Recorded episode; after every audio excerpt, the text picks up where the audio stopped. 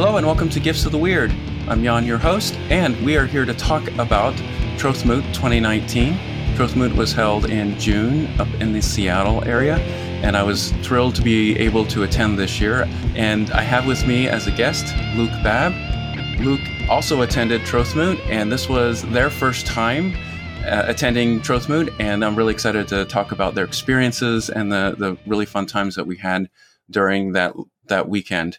Luke is an uh, eclectic polytheist who lives in Chicago, Illinois.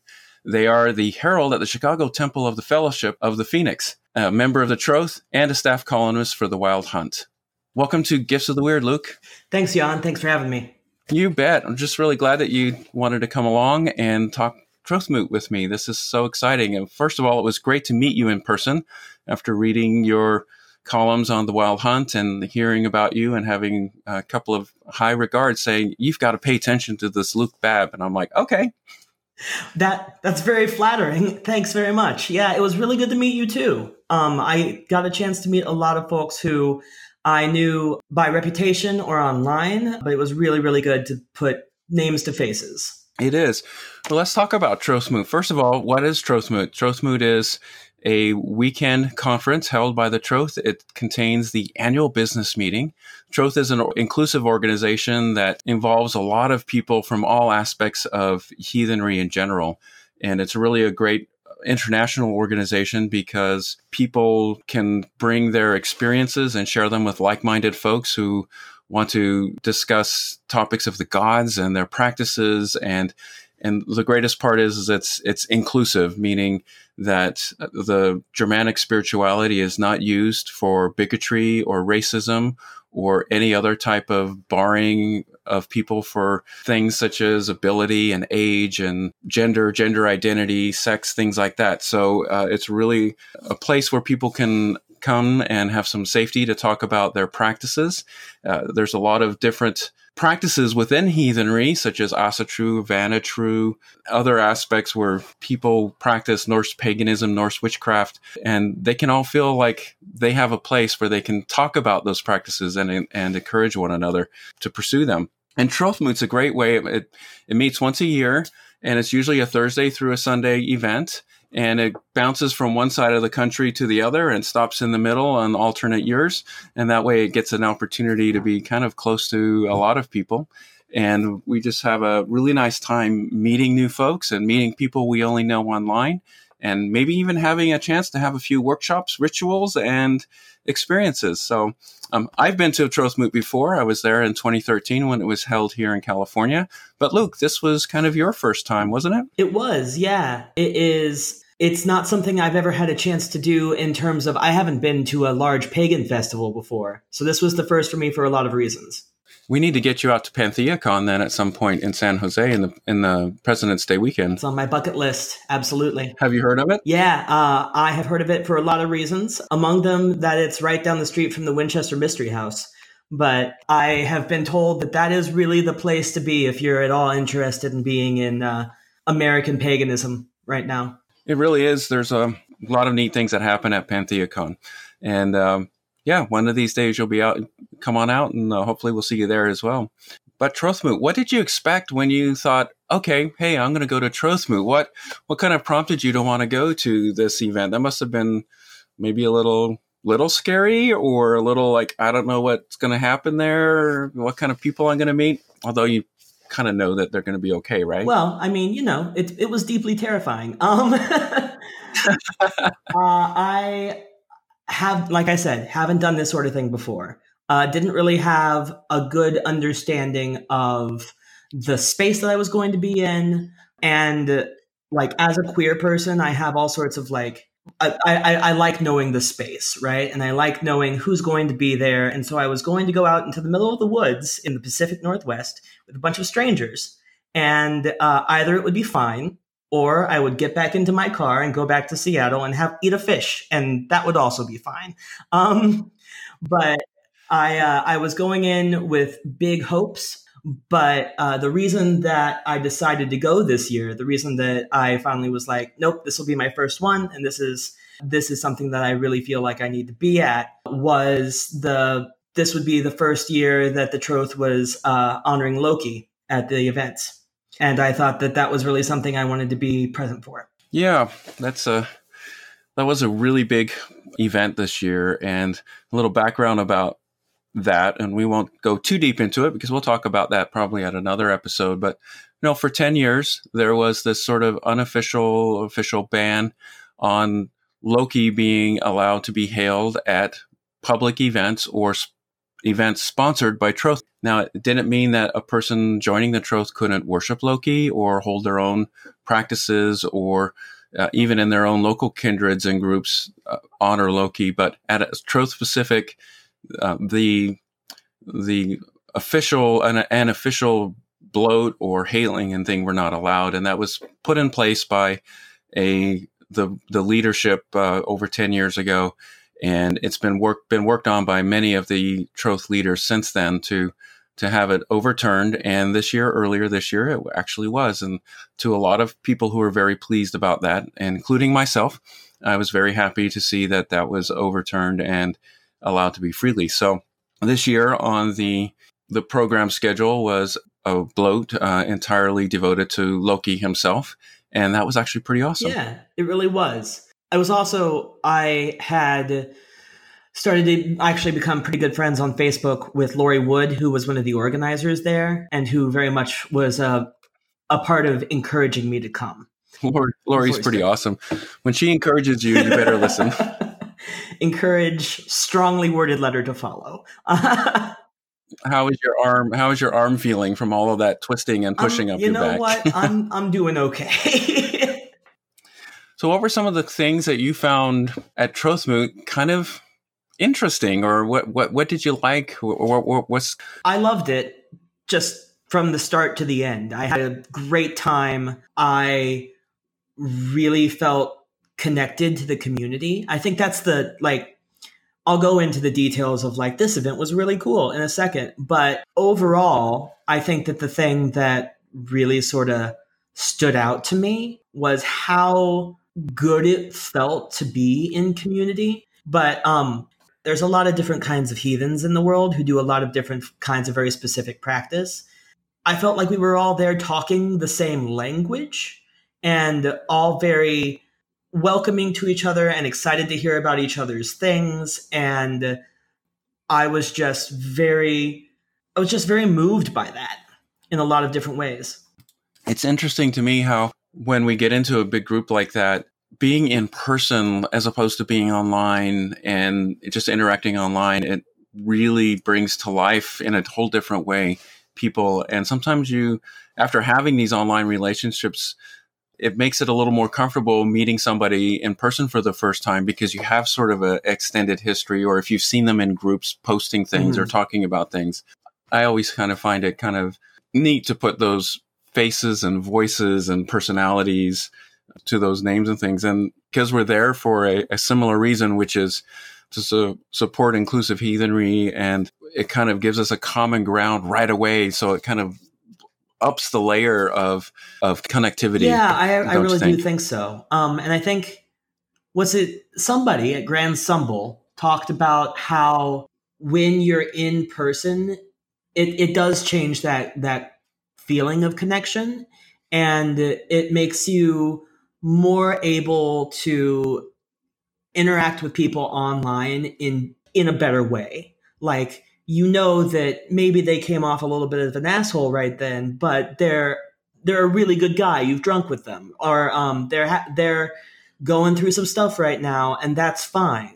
Like I think that there's there really is a level of just community support and like well wishing almost that happens in person in a way that it just doesn't online. I agree with you. I think I think we were talking about that when we were trying to find the owner of the extension cord at the house with the picket fence that turned out to be right. under construction.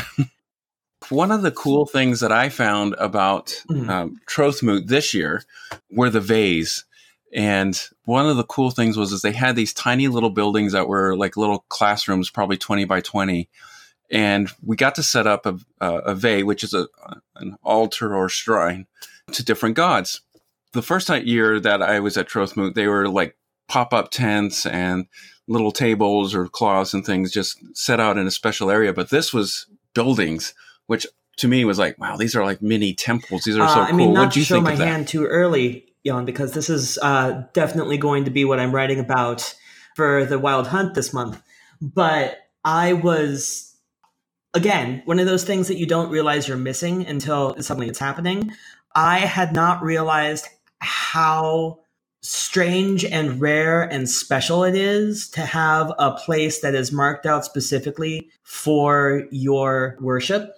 So I really like when I'm traveling looking at different holy spaces, right? Visiting temples or mosques or th- things along those lines. And I had never been in one that was specifically for the heathen gods, any of the heathen gods. And uh, I was one of the first people there when we first started doing setup on Thursday, I think it was. And uh, that meant that I was one of the people who was able to help Lisa unpack her trunk and get the Vés started to get setting up. And it was one such such a great communal experience to build this like place of worship together.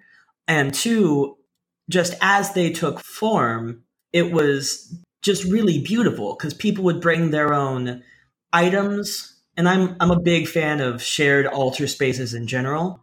But people would bring their own items and each of them developed their own like very distinct personality. You could tell whose room you were in pretty much as, as soon as you entered. And it, it was just, I had a great time doing it. I was really excited to be able to be a part of that. But also, I was just sort of like struck by how present the gods were in each of those spaces.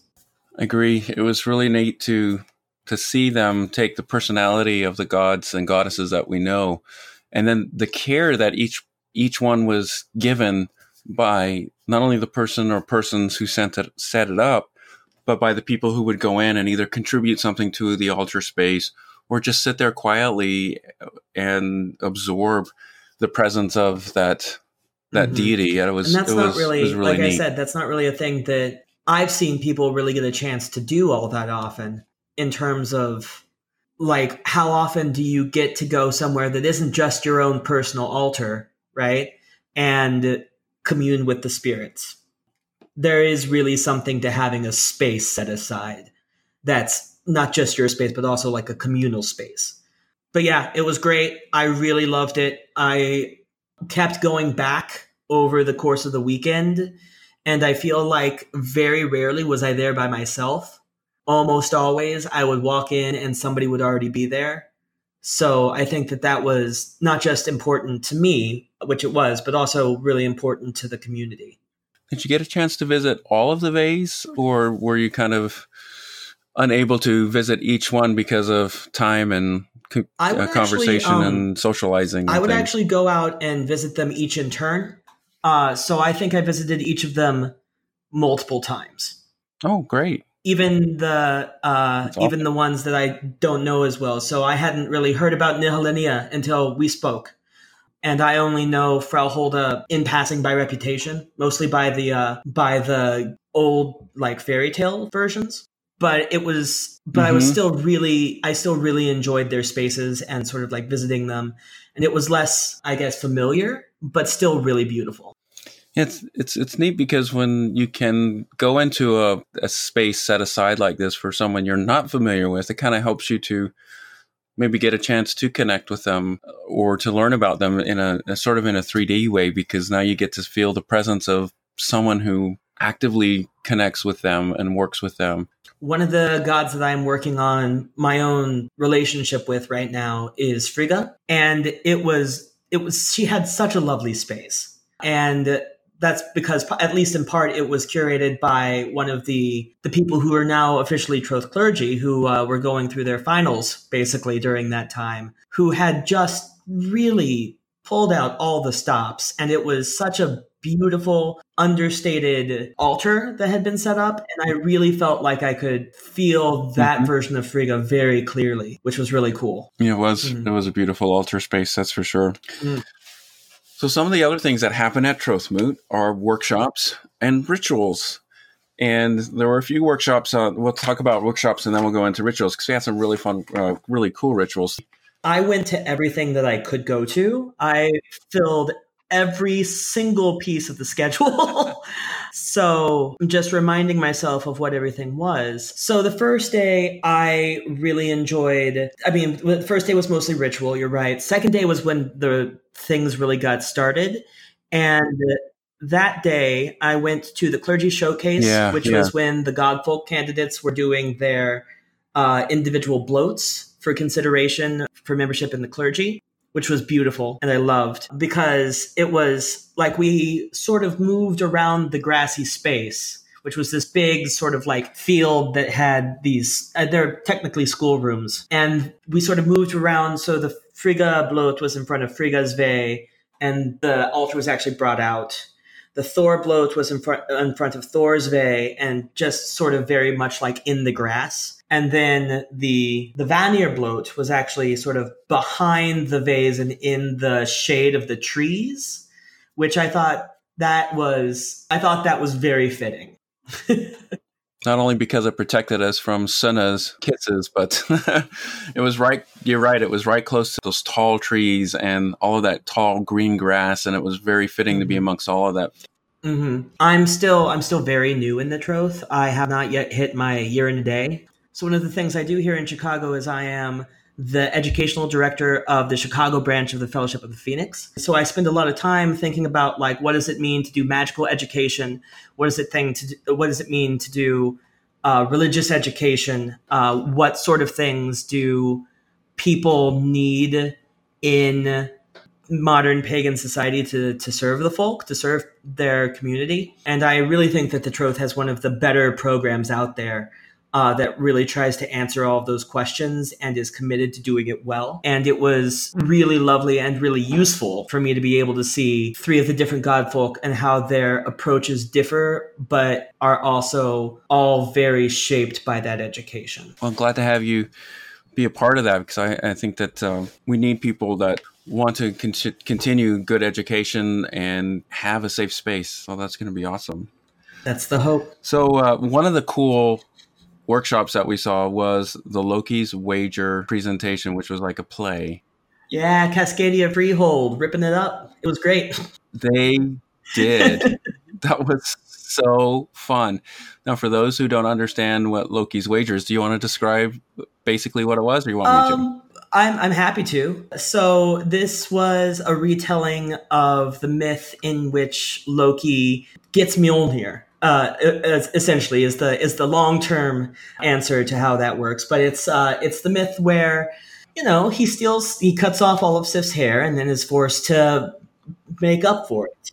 And then he pits these dwarves together Mhm. Against each other to make something, and then we get all sorts of other things. We get Draupnir, we get uh, Gullinbursti, the ship uh, for Frey, We get this the spear. the spear. Man, there's just so many cool things, and of course Mjolnir. And Cascadia Mhm. Freehold did such a fun time, fun, fun job of putting this little play together with the people that they had with the yarn beards and flies on a string. it was fun. It was it was a really fun, uh, light part of of Trothmoot. I really enjoyed it. and I, it was also really cool because um, one of the things that I was talking to people about afterwards is this sort of idea of myth reenactment, and that being a thing that you can do as like an aspect of worship. Uh, and then Kara Freya's daughter also had a really good version of that, which was a little bit less. I don't know. It was a little bit less silly and also a little bit more silly. It was less structured. How about that? hmm where what we did was we had somebody tell the myth of Thrymskvitha, which is the myth in which Thor's hammer is lost, and we find out that the giant Thrym has taken it, and he demands that he be given Freya to marry in order to give it back. And they send Thor dressed as Freya to the wedding hmm to get back, to get back Mjolnir, which is one of my absolute favorite myths. And so we had somebody read that, and then we sort of cast all of the people in the myth out of the people who were there. So somebody was playing Thor, somebody was playing Loki, someone was playing Mjolnir, somebody was playing Oh, really? Freya's cloak. Mm-hmm. Uh, and then what you would do is you would go through a little bit of it, and like everybody would be in, reenacting it, and then you would stop, and then she would go around and point to each of the people and asks, "So, what have you been experiencing? Like, what? How do you feel about this right now?" And uh, I think we all had moments of insight into the myth that we wouldn't have gotten otherwise from how other people were telling the story, how they were reacting, what their characters were feeling that we wouldn't necessarily have come up with on our own. That was really cool. Sounds like it. And I've I've done things with Kara before and she really is an amazing person with that kind of stuff and I really love her connection and the way she can pull those things together and make them come to 3D life, just come alive. She's a real blessing to the community. Absolutely. So let's move on to and talk to some of the rituals that happened. Oh, sure. We will save the the big ritual uh, for last. How about that? Because that's the one we can really really chat about. It's the most exciting one. So part of the rituals were uh, the first ritual, which was to Tyr to kind of hold the land space open for us and to create a safe space of harmony and friendship, and then the uh, ritual to Iduna. Iduna is the patron goddess of the troth. So uh, we have some really good rituals with that. Were you? Uh, did you attend both of those? I did. Yeah, those were those were really cool. I was really excited to see sort of a a troth ritual, how it was specific to to this tradition. And I had never seen anything like the land taking before, the raising of the glove, and that was a very cool thing. I somehow ended up being the drummer for it because Lisa had to go inside and just handed me a drum, and I've never never in my life drummed before. that sounds like Lisa. Here, take this. Yep.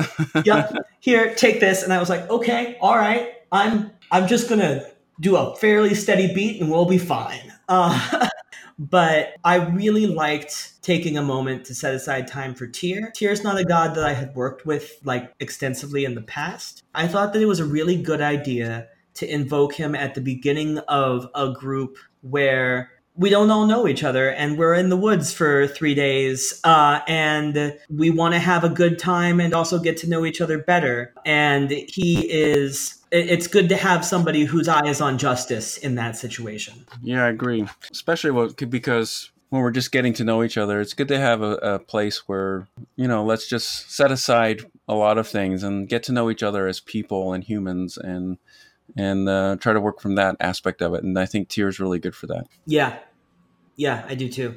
And the Iduna blót was wonderful. Uh, I really loved how. I mean, both both of those blóts had a lot of people at it. Have you ever been around a lot of people and ritual? I mean, how does that feel? Uh, so before this, I had only ever been to one heathen sumbel, uh, and I think we topped out at around twenty. Which obviously, any of the any of the blóts at Trothmoot doubled that easily. Easily. And so it was those two in the Grand Sumbel were very, very cool and also very powerful because it was, I really enjoyed seeing how invested everybody was the whole time because, you know, that horn can take a long time to pass. Uh, yes, it can. and if you're doing three rounds, even longer. Mm-hmm. But I feel like everybody was really present for it and really excited to hear everybody else's thoughts. And it was really powerful in a lot of ways, including just like raising energy. I thought that it was very effective. I think so too. And so it's really great to crunch apples in honor of Idun yeah. uh, in a big crowd of over 50 people. I think I think I counted around 45 or 50 people. So it was in a giant circle overlooking the Seattle Sound. It was really amazing it was also i thought really cool to see some of the traditions that have sort of risen up in the troth itself the um the iduna blót had this portion where everybody had brought water from their home water that meant something to them from a body of water that meant something to them and we had water from all the troth moots past and we sort of poured all of those together and used that to do the asperging uh, which one i appreciate not getting hit in the face with liquor uh, so that was great. But two, it was also just this really beautiful moment of connection in a really physical way. I also think you and I were the two people who had forgotten our water and had to like get to the circle and then take off at a run to get it and get back. So I appreciated that. yeah. I was like, all oh, right, this is where we need our water. So I had to run up. Fortunately, the ritual was right outside of where we were we were housed. So I could run up the stairs and run back down. Oh. And when I saw you take off, I was like, "Oh wow!" and just took off running for the cars uh, because I had gotten that thing through airport security, and there was no way I was going to forget it at the moment of.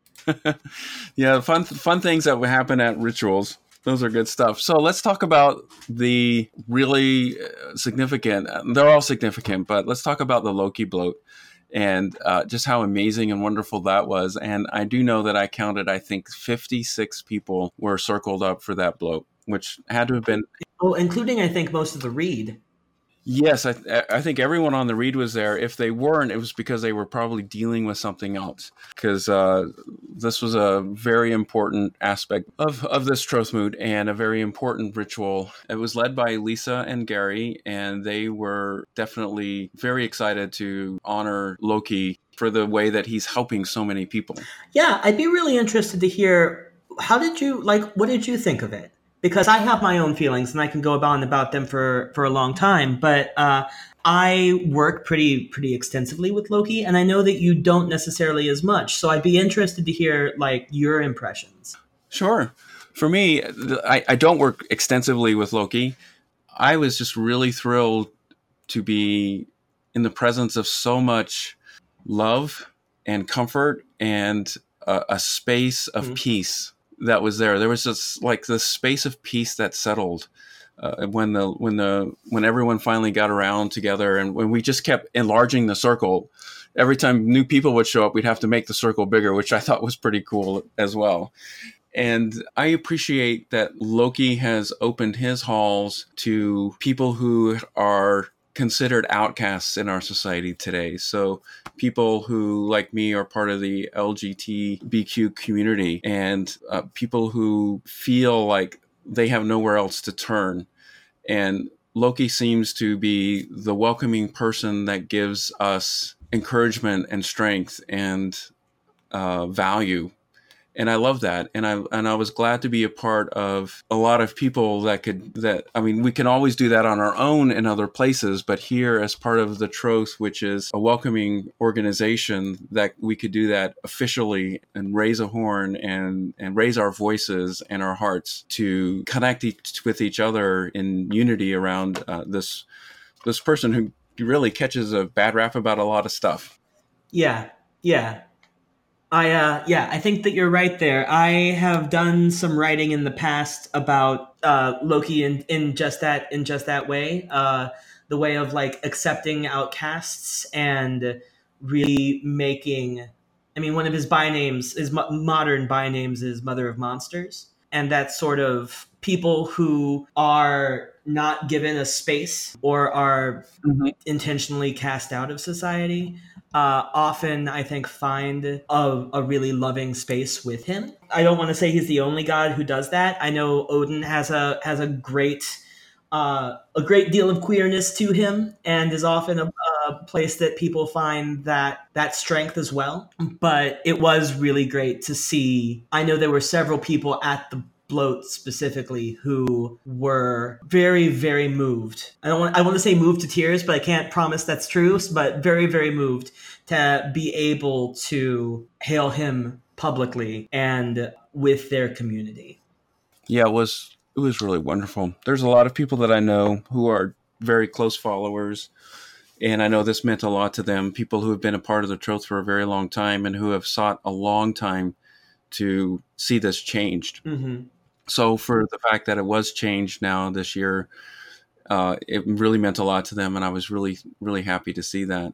And th- so right after the blót, there was a possessory ritual that Diana Paxson and Hrafnar put on. And a couple of people brought Loki in. It was mostly Odin, but Loki came in a couple of times. And I think that my my response to the Loki blót and how effective it was or what it did, et cetera, et cetera, uh, can really be summed up by that because Loki can be a angry, upset kind of guy sometimes. Like you've read the myths that there is some truth there. There is the world breaker aspect of him as well but he was so happy and so affectionate and so just really delighted when he was called through that that evening that I think that that says a lot about the blót and how effective it was and the connections that it forged between the people who work with Loki and him and also between the community itself.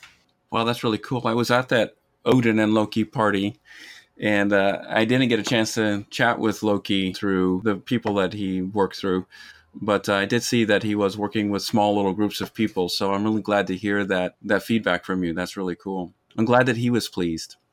Yeah, lots of lots of just good feelings all around.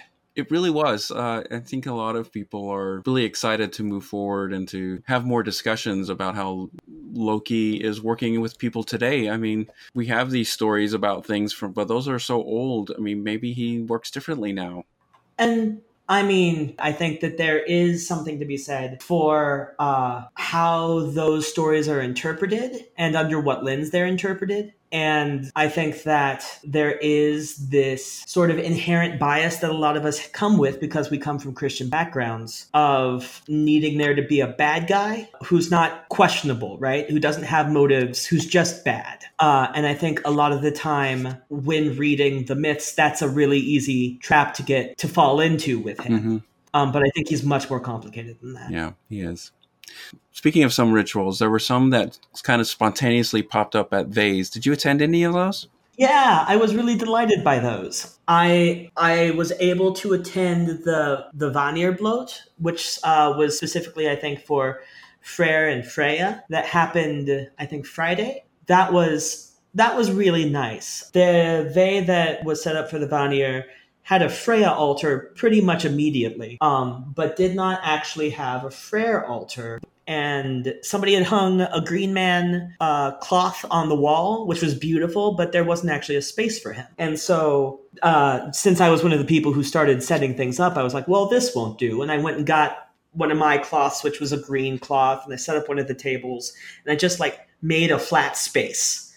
And by the time that blót had ha- was starting to happen, somebody had gone out and found things from nature to cover that space. So there were like branches and seashells and moss and it was just and flowers and it was just so beautiful uh, to come into just sort of spontaneously with a small group. That was pretty cool. I was wondering how that all came about. That was very neat that the the Frey and the Freya altars within that one space. That was really cool mm-hmm. yeah and i oh and you were there too right yes yeah yeah, uh, the the Vanir are very close to me. I consider myself Vanic, so I uh, work a lot with the Vanic gods and goddesses, Freya particularly of of that tring and Nehalennia. Uh, and I held a, a blót to Nehalennia, but we had a few people there, and we got to share about Nehalennia and do a nice little blót to her, which was really nice as well. So uh, I'm glad to be able to share more about her since she has been so uh, uh, obscure and absent for so long until uh, we're starting to learn more or see more evidence of her worship and things. So now, now she's re- really connecting with a lot of folks, which is great. Yeah, you had told me that that was going to happen, and I was very sad to have to miss it. But I'm glad that it went well. It did. It was nice. It was nice. There's a there was a lot of cool stuff going on. Mm-hmm. So, do you think you would like to attend a Trothmoot in the future again?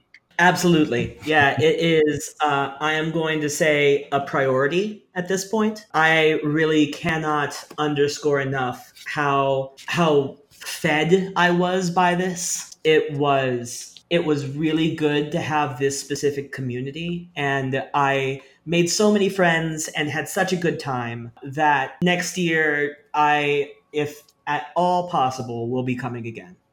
That would be great. Me too. So, wow. Well, I'm glad to hear that, Luke, and I'm glad to hear that uh, you're having a good experience with the Troth, and looking forward to uh, chatting with you more and watching more about what you're doing.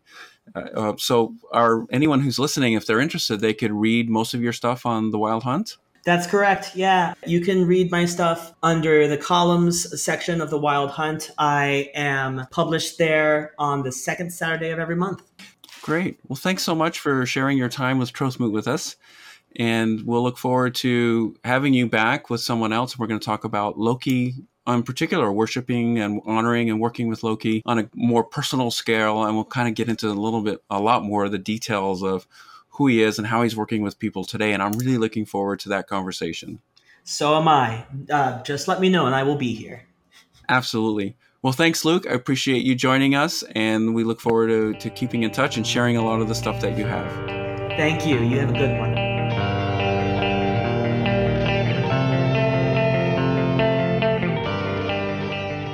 Thank Luke for joining us on the podcast and for sharing their experiences about Trothmoot. That was really, really fun. Now, also in the news, there's a new podcast out. It's a heathen history podcast. This podcast will be looking at the history of the modern heathen practice from the early 19th to 20th century influences to the 70s and 80s development and into today. Hosts Ben and Lauren are no strangers to heathenry in practice, publication, media, and understanding of the growth of heathenry and its many different practices. So check it out from Podbean or via iTunes, Google Play, Stitcher. They are on Facebook, on Twitter as at Heathen History, or on the web at heathenhistory.com. And I'll include links in the notes, so check them out. Follow me on Twitter at Weird Gifts, like my Facebook page at Gifts of the Weird. Send me an email with ideas for topic, giftsoftheweird at gmail.com. Check out the show notes for links. Thank you, and hail the gods. And slowly a tear rolls down your cheek. We're slowly to her.